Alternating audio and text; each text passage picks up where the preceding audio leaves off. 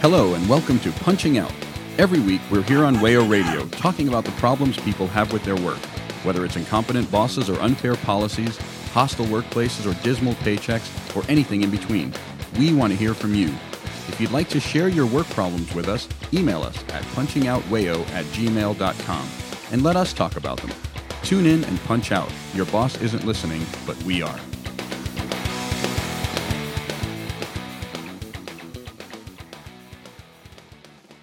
Hello, welcome to Punching Out. I'm Ryan, joined today by Earl. Hello. And Rich. Howdy. As we record this, the federal government is shut down. Um, a great number of people are either not at work or at work but not being paid. Um, this might change by the time this airs, but probably not in all likelihood. Does not feel like it. Yeah. Chuck Schumer and Nancy Pelosi are showing unusual backbone on this, so Yeah, this that's this this might go on for a while.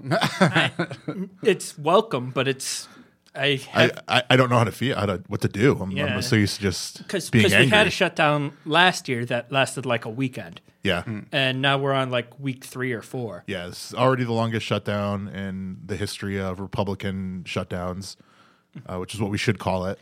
Uh, This is this is a tactic that the anti-government, explicitly anti-government party of ours uh, prefers because uh, they don't think there are any meaningful things that government does except murder foreigners and immigrants. Right. And Just we the should- essentials. We should talk about that when we're talking about a shutdown. What are we talking about? Is we're talking about the shutdown of things like uh, food stamps and things like Social Security and benefits that people rely on. But we're not talking about shutting down the military. We're not talking about shutting down effectively the right wing government. As we speak and as this airs, uh, drone strikes are going on unimpeded.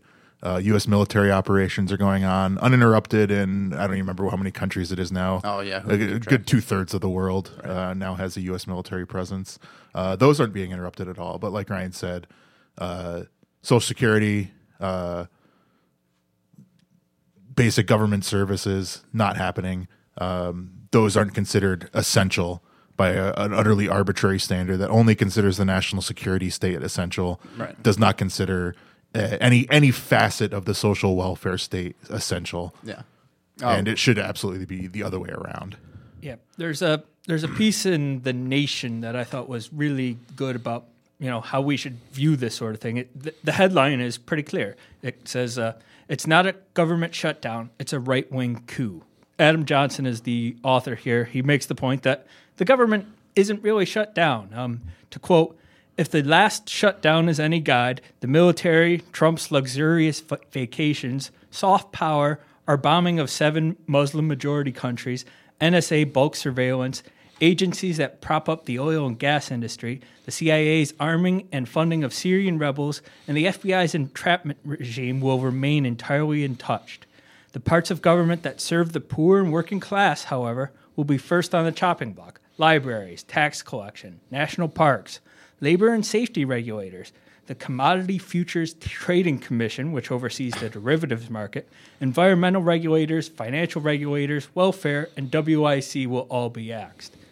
So that sort of kind of puts in perspective what this is in reality, I think. Right. Yeah. And and one of the things too that uh, you know doing research and stuff for the the article, the administration can basically now at this point p- pick and choose who they deem they're, they're basically recalling people to add to the list of people that they deem quote unquote essential so that things that they care about get done. Or whether it's things that they care about things like oil and gas leases and things like that uh, or it's things that just look so bad for them politically that they need to recall people like processing tax refunds and things like that like where they know that if tax refunds don't go out uh, people are going to lose their minds, and so they recall whatever it was, fifty thousand IRS employees or something like that to help process these.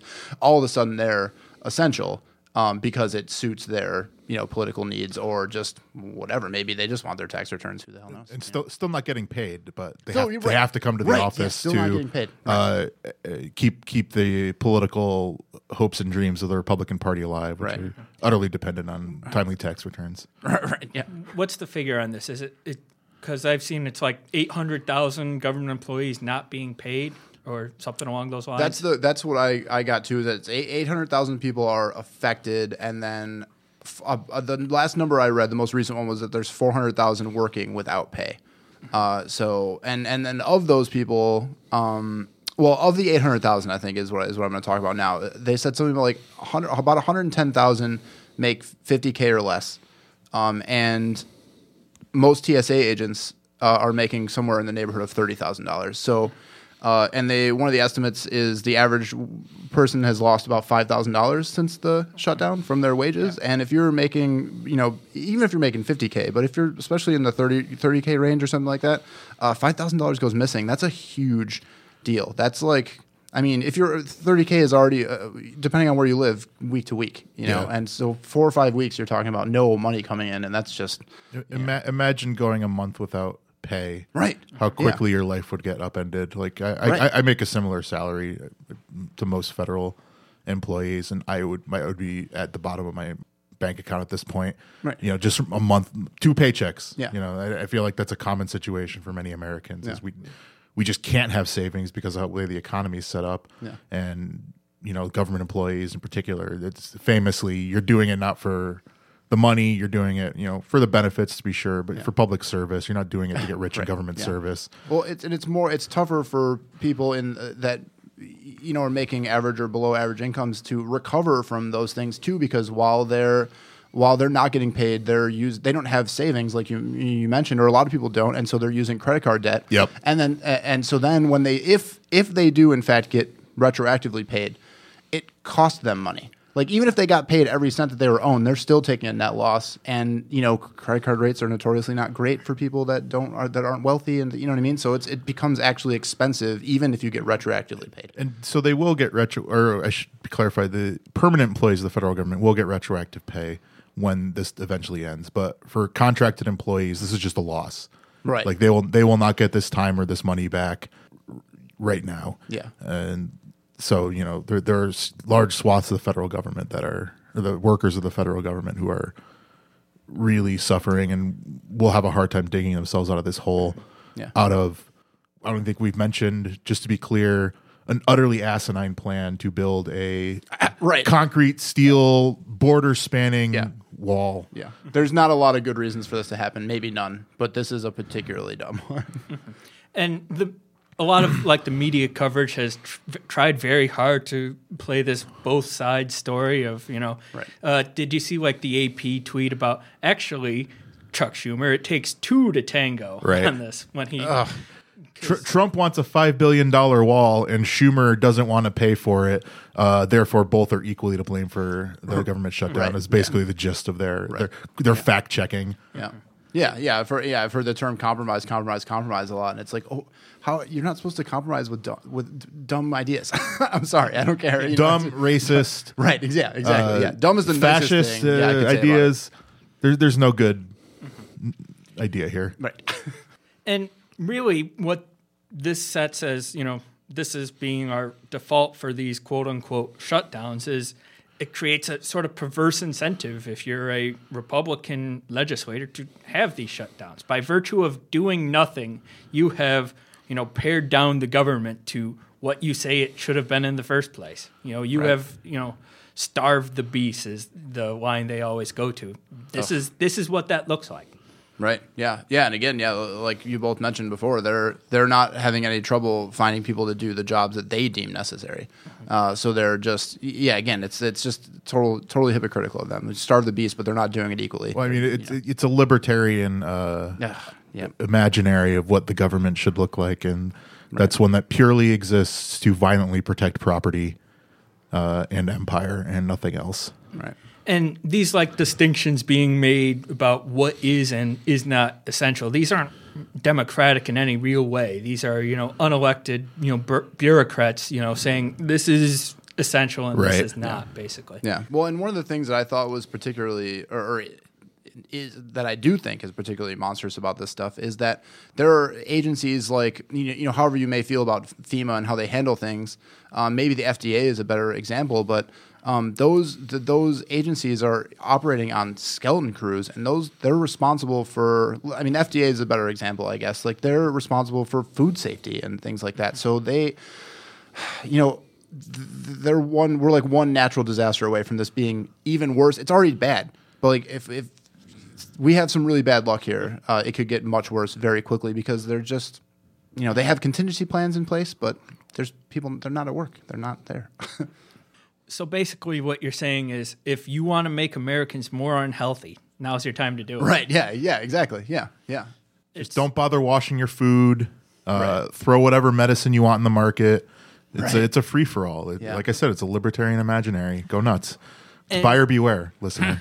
and a lot of people won't experience maybe the direct effects of this right away. Food stamps, like we talked about, was they're still funded through like February, I think. And, and so is Social Security. To be clear, like Mm-hmm. there, there are parts that still have funding because of arcane arrangements. I don't Right. fully understand. There was something I saw though where like retail outlets have to reapply to the government to accept uh, EBT and, and those sorts of funds, and some of those re-registrations came up during the shutdown, and they're unable to process those. Yep. Which means if you go to that store and you pay with your EBT, you can't do that right now. So And doc- doctors who prescribe medicine uh, have to have DEA licenses, and if they've expired at any point during the shutdown, uh, they haven't been able to renew them. Oh, so wow. that, that's creating uh, some log jams in the hospitals Yeah, I didn't too. know. I, know. didn't know either one of either one of those. That's yeah. So yeah, even if you get your food stamps, you potentially can't use them depending on where you. I mean, because a lot of people, you know, they don't have transportation to get somewhere else. Like but the drug I, thing is I crazy. think though, by yeah. and large, a lo- there are some people who aren't who are feeling the effects of this right away. But so far, it's isolated. But when we talk about like TSA or uh, stuff like that being, you know, not getting paid, there's been a lot of talk about TSA employees calling in. When this stuff starts impacting the sorts of people who take flights, that that's when it becomes you, you start to realize, hey, we kind of need these things. We, yeah. We do not need the TSA to be clear. yeah. There- security theater; those are jobs that should not exist. Uh, I urge every TSA agent to call out sick and never go back. And let's uh, let's put an end to the TSA the old-fashioned way. we will get to that. Yeah. um, but you know, for a lot of suburbanites, you're sort of you know quarantined from the impact of this, which gets back to th- this idea that really this is just hitting the poor and the working class the hardest. Right. Yeah.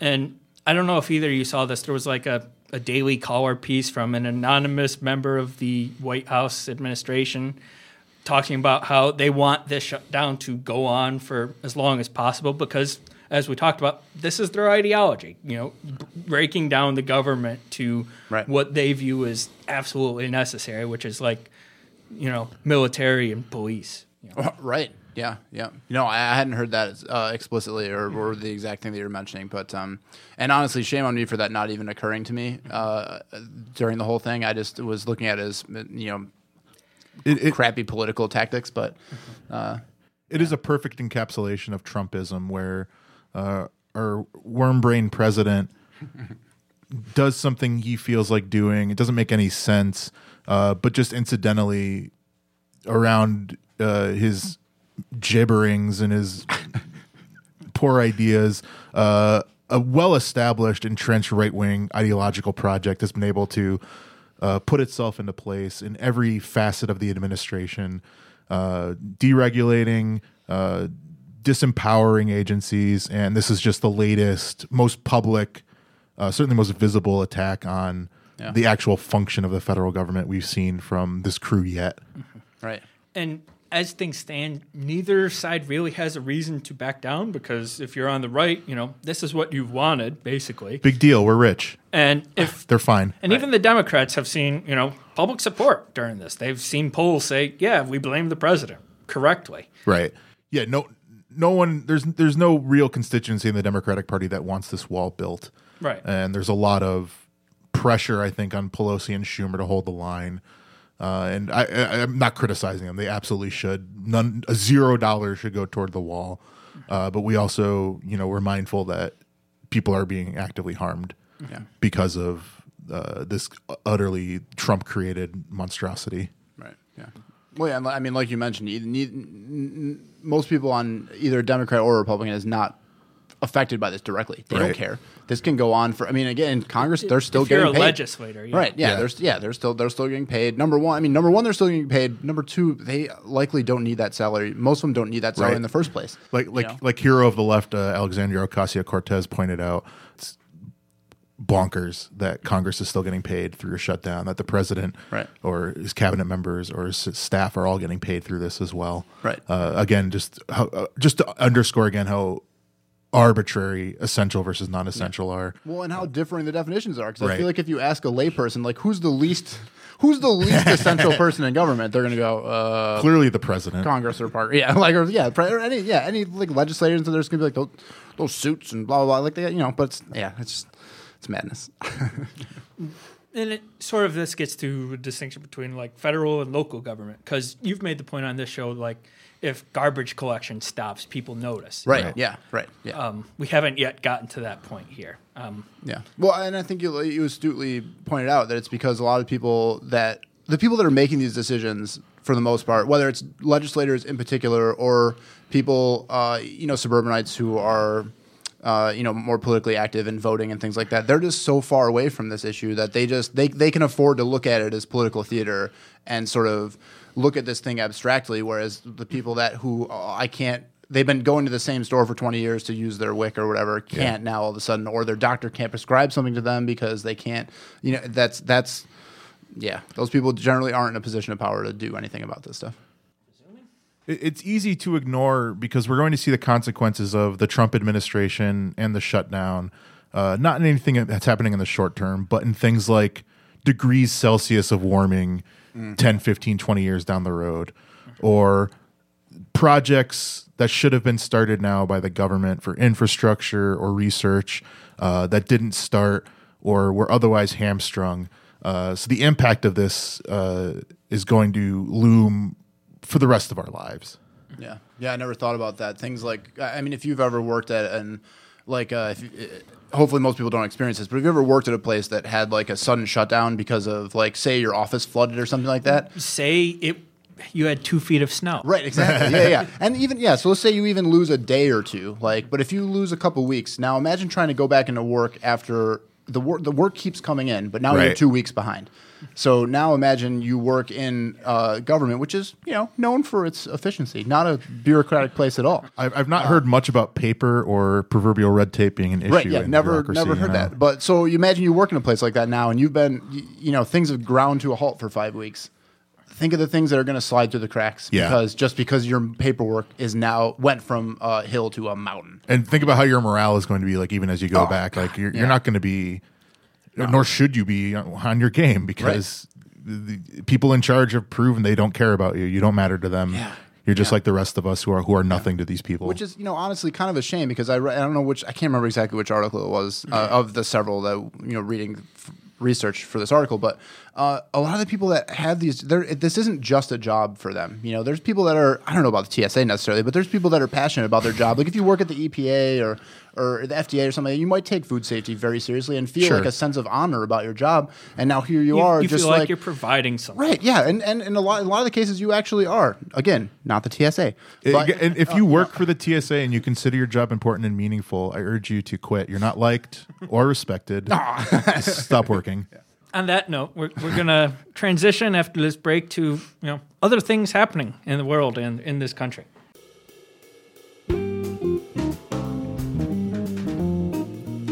You're listening to Punching Out on WAYO LP Rochester.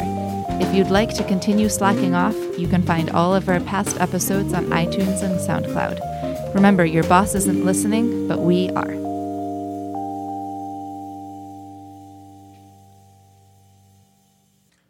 Welcome back to Punching Out. I'm Ryan, joined still by Earl and Rich. We've been talking about the ongoing government shutdown and why that term probably isn't the best way to describe what's really happening. You know, what is essen- considered essential and non-essential by the government, what is being shut down and not shut down, is very arbitrary and in many ways defined by our right wing. Um, one thing that hasn't been impacted by the shutdown so far is the post office, which continues apace, you know, even as many other federal workers uh, are not being paid or not at work. Um, and recently, there was a strike by our neighbors to the north by the Canada Post, the workers there. And Rich, I think you wanted to talk about that and the parallels that has to. I, I wanted to do a whole episode about the Canada Post strike, but it turns out there's not a big audience for Canadian labor politics in uh, Rochester, New York. So th- this is this is my moment to shine as a as someone who follows uh, such things. Uh, so un- unlike uh, the United States Postal Service, which is a weird kind of quasi public private entity, entity, uh, Canada Post is part of the federal government of the of Canada. And back in November and December, uh, Canada Post went on strike uh, against the Canadian government uh, for you know the the usual things, uh, pay bumps, benefits, uh, workplace conditions, things As like that, does. as as as workers do. Um, but they didn't undertake uh, a kind of proper classic strike where they just went off the job all at once. They undertook a tactic uh, of rolling strikes, uh, where across the nation for 24 hours, uh, different cities would be affected by strikes. So, for instance, on day one of the strike. Uh, back in November, Edmonton, Windsor, uh, Halifax, and I think Victoria and British Columbia were the postal workers there were all on strike for 24 hours and then the next day they were back on the job and that day the workers in toronto went out um, the goal of this i imagine was to not lose public sympathy they still wanted to deliver the mail uh, And Sorry, the Ray. idea is that, you know, there are a lot of people who do rely on the post office even in this day and age. Yeah. right yeah people people getting medicine delivered for instance or you know otherwise essential communications it's an important choke point for lack of a better word in uh, the economy um, and so they were they were hoping to cause pain without causing harm uh, i guess is the maybe the way to think about it It's a hard balance to strike, even in the best of circumstances. Right. And I think everyone uh, following the strike in Canada was aware immediately that it was ineffective, counterproductive, and ultimately it ended the way strikes often do. The government broke it. You know, no matter how charming a prime minister or president may be, how diverse their cabinet, uh, they're still servants of capital. Uh, so everyone's favorite boyfriend, Justin Trudeau, uh, and the Liberal government of Canada passed legislation ending the strike, which you can do there, uh, which made it basically a crime to continue the rolling strikes. Uh, so now they're defanged. Uh, the rolling strikes didn't accomplish anything, and they're negotiating from a place of utter weakness for a contract that, as of uh, our recording, this is still unsettled. It it seems like this rolling tactic. You know, ideally, you would want such a tactic to be building upwards instead of you know just sort of alternating Right. between places. Yeah, yeah, I could see it being a decent tactic. It's like, all right, we're going to start like this, and then every week that goes by, we're going to add, we're going to do another day. You know, one day this week, next week it's two days, and then until you get all the way up to, it's like a, you know, accumulation type. I, of thing. I, I'm a maximalist. If you're going to strike, just, Just strike. right. Everyone Yeah. go out. Yeah. Everyone stay out until the contract's up. yeah, I mean that's that's yeah, that seems to be historically the most effective way to do it. Uh, Right. Um, but if And- they and were I mean, especially considering the way it ended, it was just utterly ineffective. They, Yeah, just it would have made if they had just gone out entirely. Uh, the result would have been the same, but maybe uh, the extra hardship they caused, which is the point of a strike, is to cause hardship for capital, uh, would have led to a settlement that may be beneficial for the Canada Post workers. The, the, to what to what extent is somebody in that job capable of causing harm to capital? I guess. Well, like I said, they're a choke point in the economy. They, you know, they're they're delivering essential communications, even in an e age. Uh, there's still documents that need to go through the post. There's still material that's shipping through the post. Uh, think about the significance of Amazon to our economy. This is just as yeah. true in Canada as well. Um, and so, you know, by shutting down that facet of the economy, you're revealing. especially and you had pointed this out during November and December. Right. Yeah. right. I, should, I should have emphasized that point. This was during the holiday season. It's November and December shipping. So in, in that sense, they were being strategic. They wanted these rolling strike out, uh, strikes to come during uh, the time when there is the most sheer mass of mail going through, and that's part of why when Trudeau people are mo- most concerned. With. and when yeah when people want to get their their toys and their their cards out in in on time. Which I'm sympathetic with, serpent certainly. I, I, li- I like getting Christmas cards, uh, but I also like postal workers to get a just wage. So Right. I'm, I'm, I'm I'd happily balance that. yeah. Now, in contrast to the you know Canada Post strike, we have an all-out strike here in the U.S. in the city of Los Angeles. We have the Los Angeles Teachers Union, uh, UTLA, I believe is their official name, um, has gone on strike as of last week. I think Yeah. they've you know walked out en masse. Um, I don't know if you've seen like the photos. There's like crowds of tens of thousands of Yeah. teachers decked out in red. Yeah, it's really you know, Yeah. in the streets of LA, and it this week has apparently been the one week where they get rain. And- Yeah, yeah. LA doesn't rain in LA except on the first day of Yeah. the strike. It's already chaos in LA because it's raining, and now there's people wandering around in red Yeah. ponchos. Yeah. and they've this is something we touched on uh, when Nicole and Noah were on for our teacher episode. They talked about how uh, the teachers there have been demanding, you know, an end to charterization of the public school district there, and, Yeah. and um, a reduction in class sizes, which there can be as high as like forty nine, I think, is their cap. Yeah. which is absurd. Yeah. Oh, It- yeah.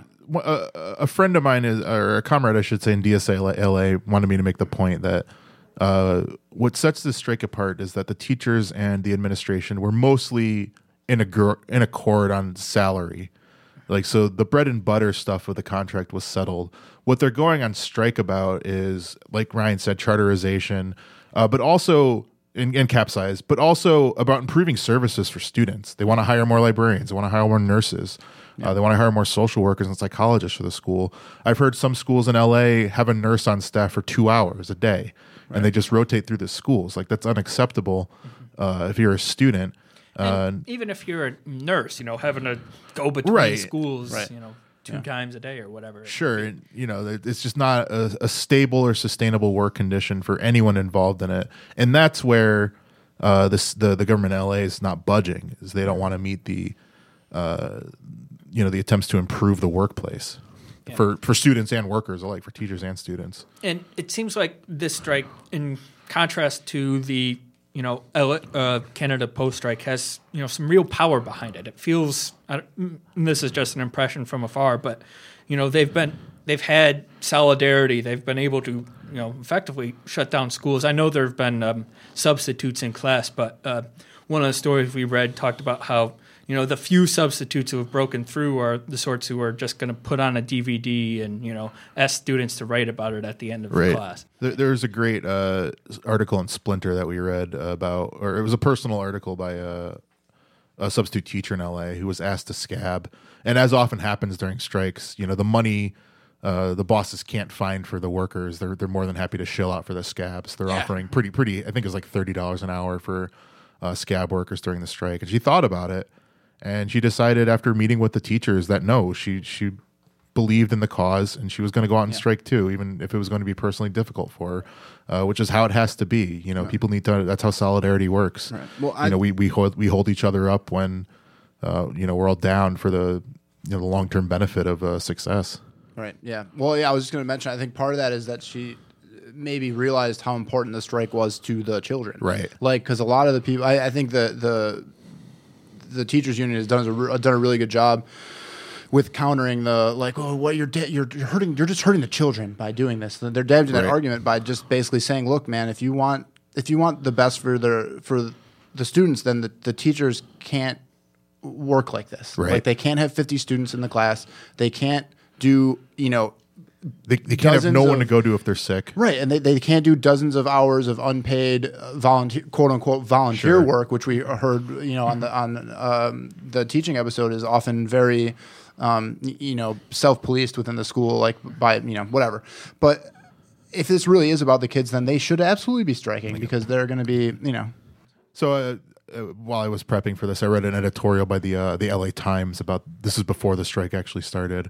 Uh, and if you're not familiar with the LA Times, it's like the mirror image of the New York Times. Where the New York Times is the uh, uh, the liberal establishment East Coast paper, the LA Times is the reactionary establishment West Coast paper, uh, and they predictably had an editorial that was uh, LA teachers going on strike would hurt the poorest of the students. And you know, f- from that newspaper, you just assume utter bad faith. And you know, we know from talking about the strike and from hearing from the strikers, Recently this is for the students. Though, the LA Times. Yes. Things are looking up there, hopefully. Well, well, I mean, maybe we'll see. Yeah. editorial's still not great.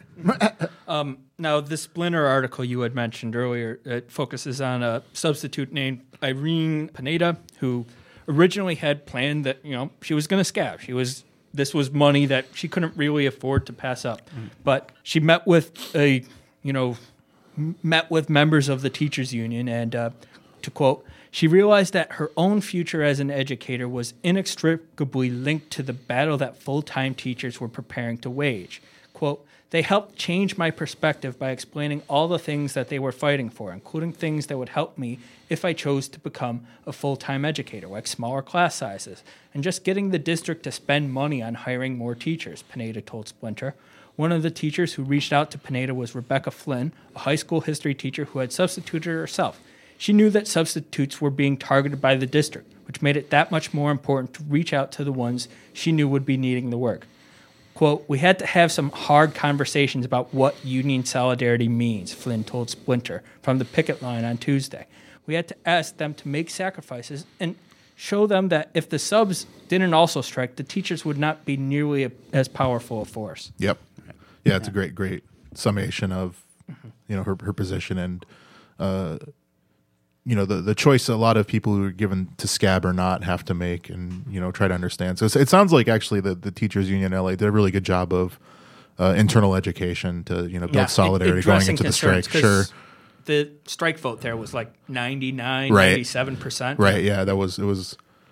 It, it's astonishing. It's, it's really uplifting to watch. In fact, and Yeah, yeah. It's. I mean, it it feels very rare for someone to choose like long term goals versus their own short term personal. Because they did. They. I remember in the article. I think they they, they were offering her like like forty two dollars an hour or something like that after not having steady work for quite some time. and especially in LA, where even when the workers, the teachers win this strike, they're still going to be making a teacher's salary in Los Angeles, and you know th- Yeah. it's going to be very hard for them regardless.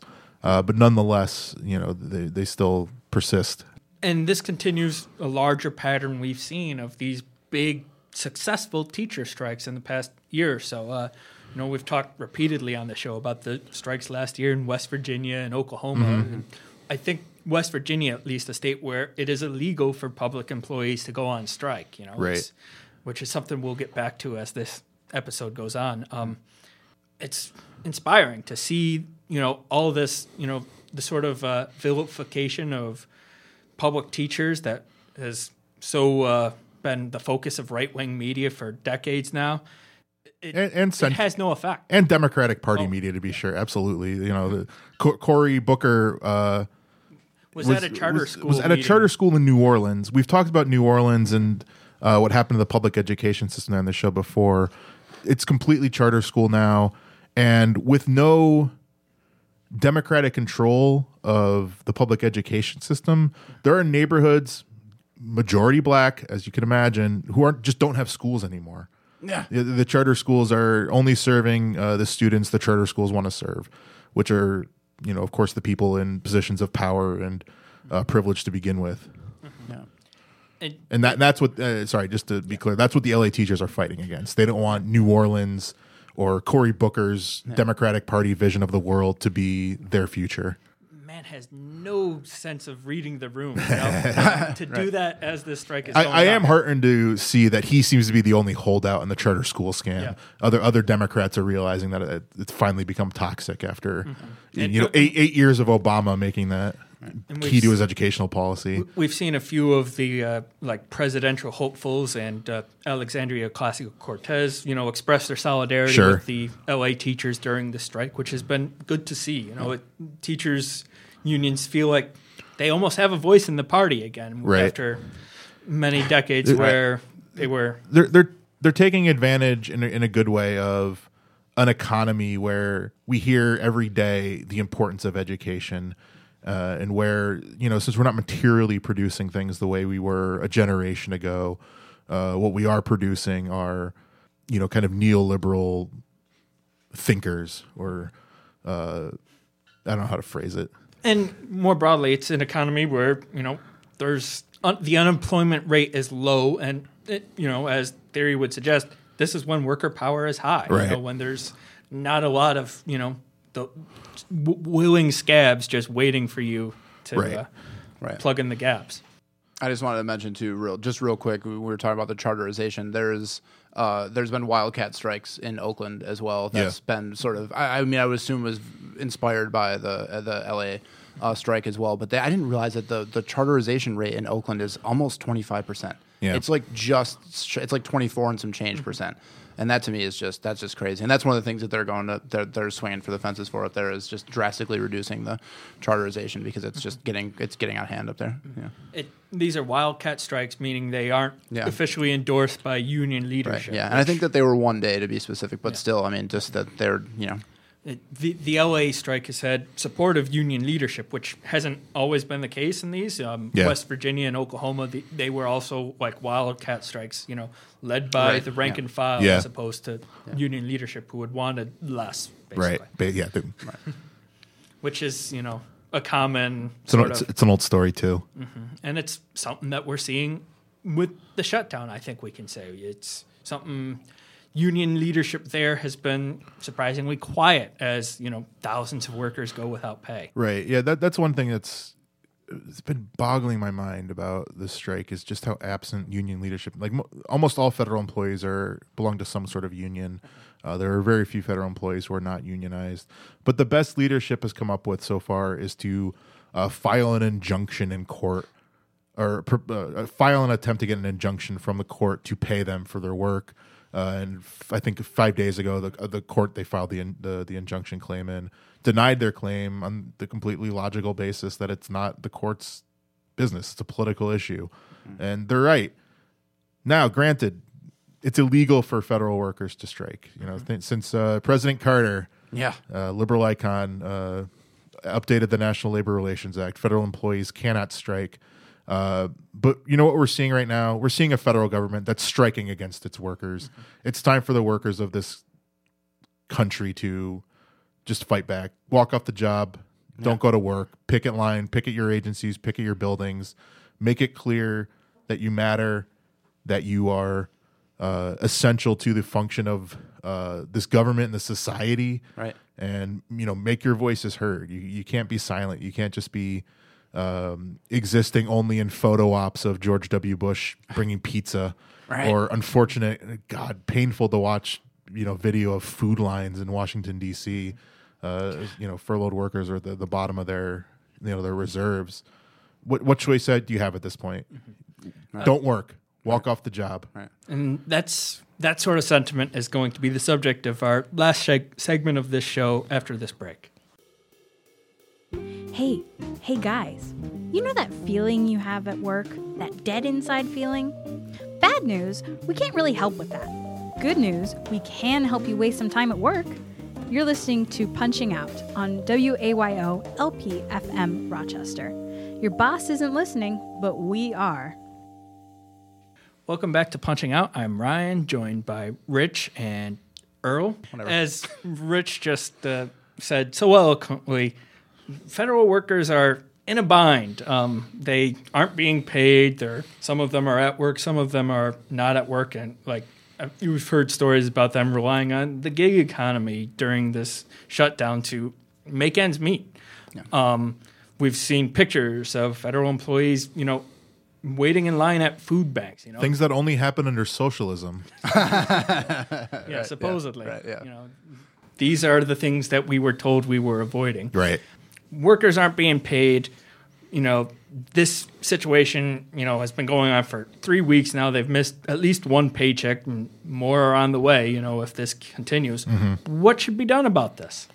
strike Yeah, that's that feels like the right answer. But yeah, like like Rich mentioned, it's it's illegal for federal employees to strike, which I didn't I didn't know that mostly because I'm dumb and don't know anything. But that's that to me was really surprising. Uh, and and what's the what's the last major thing that happened to people that Well, well, Yeah. before Yeah. that, I, I I think it's worth noting that like illegal has a lot of different terms. You know, not every jaywalker is going to get ticketed. sure You know, right okay right right yeah the question is enforcement, and you know there are there are ways. Uh, it's been suggested that Democrats should back a bill where they would you know issue support to you know striking workers if they chose that route. You know, to say, okay, you're not going to get in trouble if you go on strike. Basically, you know there are there are ways to work around the law because enforcement is what matters.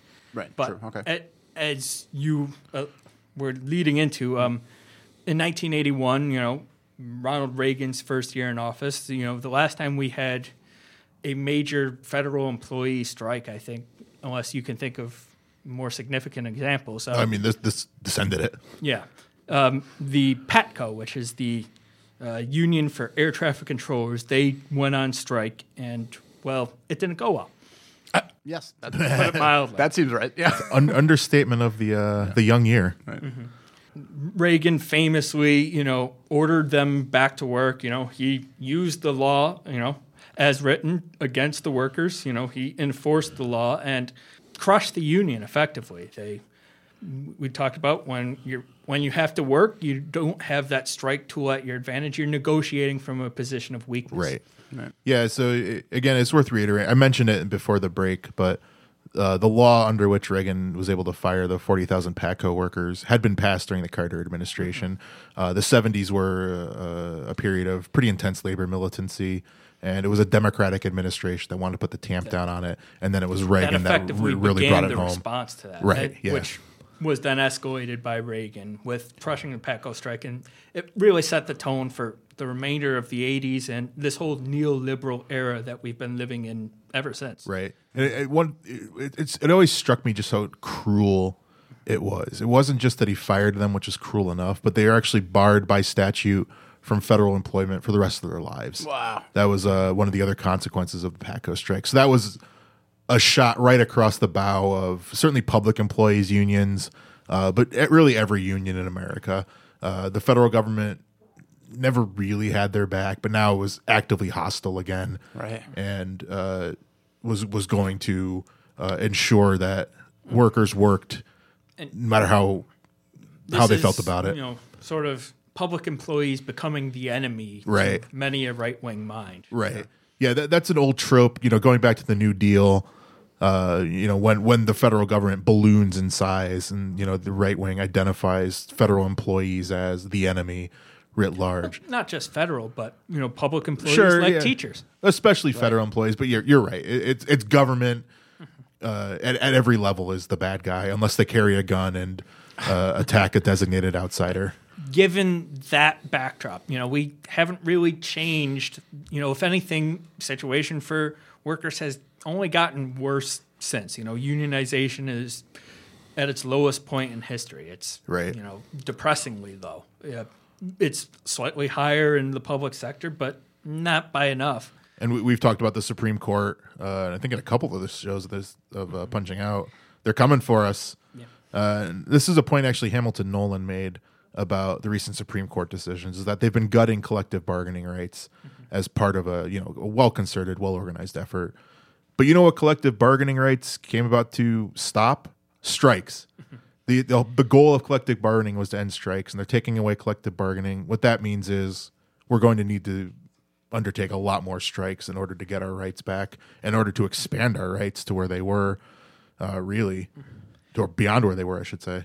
So, so in a, in a lot of senses, it's understandable why you know federal employees might be hesitant to use this weapon. You know, given the examples we have in the past, but I think there are a lot of reasons why this situation is a lot different than the Patco situation. You know, Trump's now in his third year in office, and Yeah. you know he's much less popular than Ronald Reagan was. You know, Right. the shutdown is very unpopular. Yeah. you know. They aren't getting paid is one thing. You know, Right. it's, they're not negotiating for higher pay. They are, you know, wanting to be paid for the work they are It's currently it's a doing. strike for pay. Mm-hmm. Yeah, Yeah. which you know it's been pointed out that you know w- say what you will about the legality of federal employees striking you know we have laws against not paying your workers sure. Right. That seems like it should take precedent. as far and as I'm uh, just to you know really underscore Ryan's point about you know the fluid meaning of illegality, it, it really goes back to that idea of essential versus non-essential being utterly arbitrary. Uh, you know, the, the people defined as non-essential. You know, we'll we'll see how just how essential they are when the government decides they need them to work and shouldn't go on strike. Right.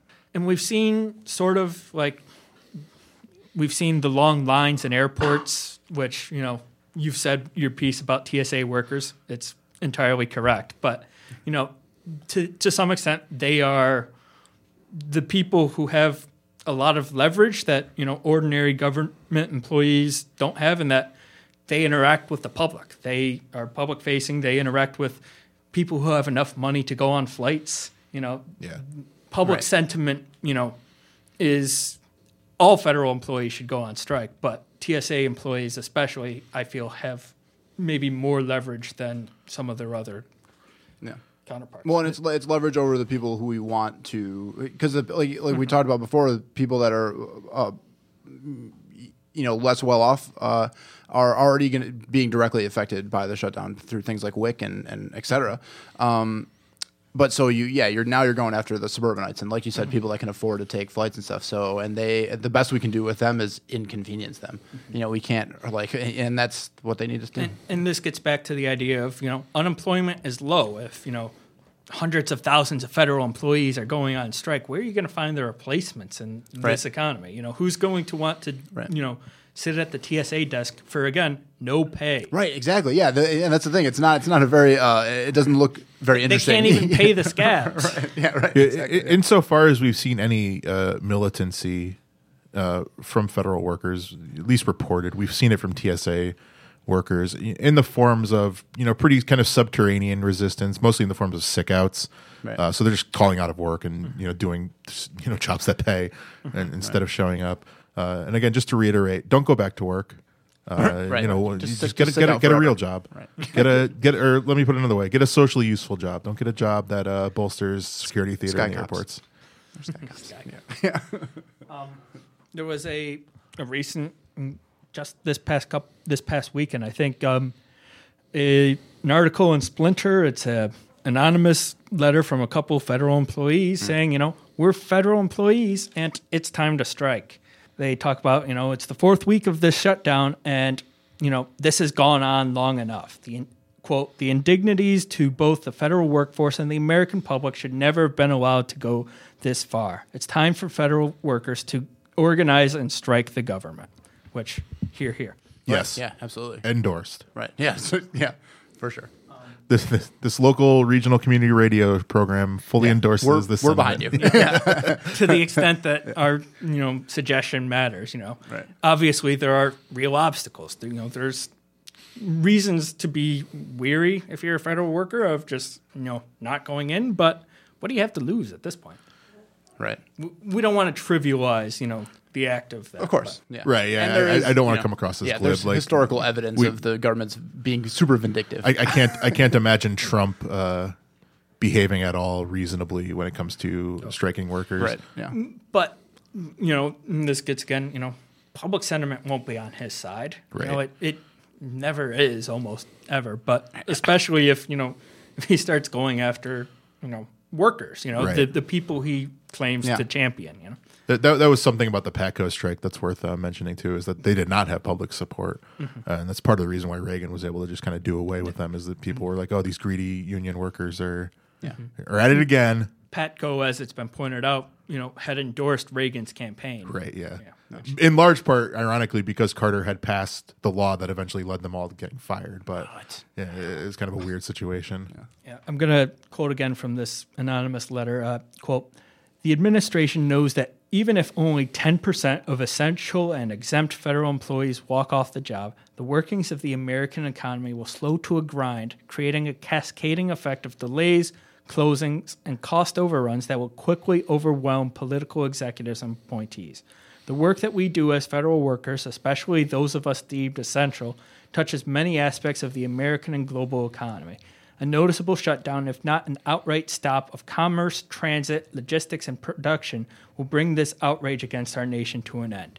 And I think at this point, this may be the only tool that can end the shutdown is, you know, an outside force, you know, coming in to, you know, break the deadlock Right. because as I mentioned before, there's not much incentive on either side to you know cave. And we, we've already seen Mitch McConnell, who's probably the biggest obstructionary force in government right now, prove his willingness again and again, just drag his feet.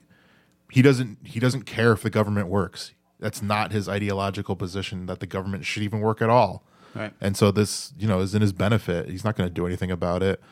Trump barely knows how the government works. Uh, so he, I don't think He's he knows- already called the shutdown a strike. Yeah. which And is so very funny. just just go out, walk. Yeah. Yeah. Well, the article, it's funny too because the article mentions that even if even if only ten percent of them were to decide to walk off, and that's that's uh, much not even a- lower than you would want for any other strike. Right, right, but it's also not even including which I mean I can't I should have written it down. I don't remember who exactly was the article about a general strike to in solidarity with the federal workers. So you're talking about if the federal workers go on strike, and then if anybody else decides to tag along. Uh, now you're talking about Which potentially huge also amounts illegal, of people. but, also, you know, right, at yeah, this exactly, point, yeah, right, you exa- know, yeah, right, yeah. Come on, what are we We're talking breaking about? one law, might right, as well just keep keep, break us, more. keep it rolling, right? Yeah. Uh, so yeah, this would that that would have potential. I mean, if TSA goes on strike, then or anybody, any of these federal, uh, you know, even if it's just single agencies that do it, uh, it's going to empower a lot of people uh, in other you know lines of work or outside of the federal government potentially to do the same. and then hopefully it can set the tone for what you, what we sh- as workers should all expect down the line. You know, like hopefully it can be sort of a reverse Patco in a way, and you know, mark the beginning of something new, something better. I think visible successful strikes like the teacher strikes, uh, like you said, will set a tone. It will create an ecosystem where labor actions are seen to work uh, and seen to get benefits for the people who participate in them, and so we'll only see them increase uh, in scope and in you know seg- segments of the economy. and there's public appetite for this sort of action. I think you know, Right. This, you know, setting aside you know the fact that the shutdown itself is deeply unpopular. There's you know, like public sentiment has been behind the teachers and all of these recent strikes, which has been you know very nice to see for a change. Right.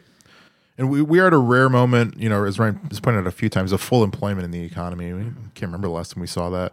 But with the caveat that most of these jobs still aren't paying really well. We're- mm-hmm. It's full employment with wage stagnation. They're paying at, at They're- all. They're paying. compared they're- to yeah, I mean, that great. But, you know, this is our moment, scant though it's been, to reclaim some of the wages they've been stealing from us for the past generation, uh, to get, you know, our worth, our, our, our worth as workers back uh, from the people who have been seizing them from us. Yeah.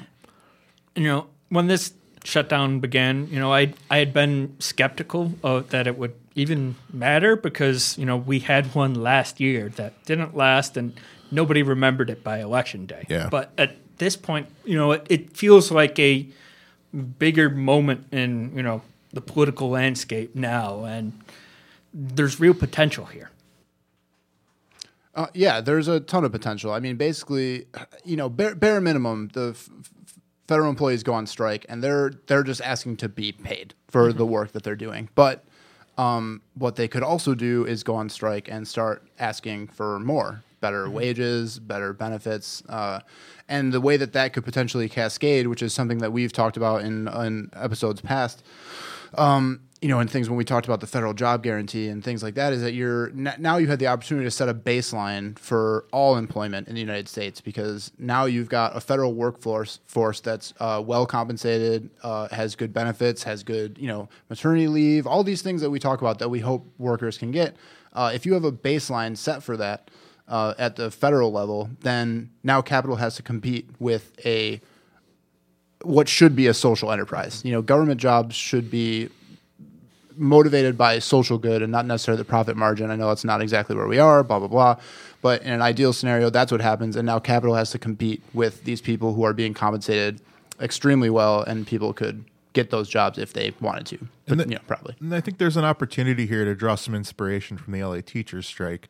You know, the, if federal employees were to go on strike, you know, they they could really use as as a, as a chance to point out uh, just what the Trump administration's been doing to their their jobs and to their agencies, and to make a positive claim about their value as federal workers and where they would like to see uh, improvements on their value. Like where else could they, you know, develop projects or you know develop services for the public benefit.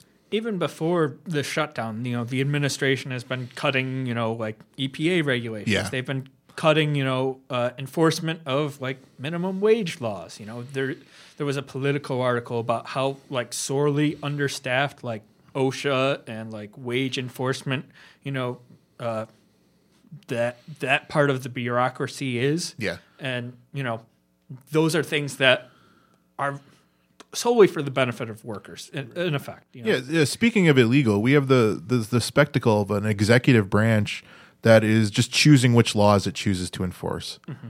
Right.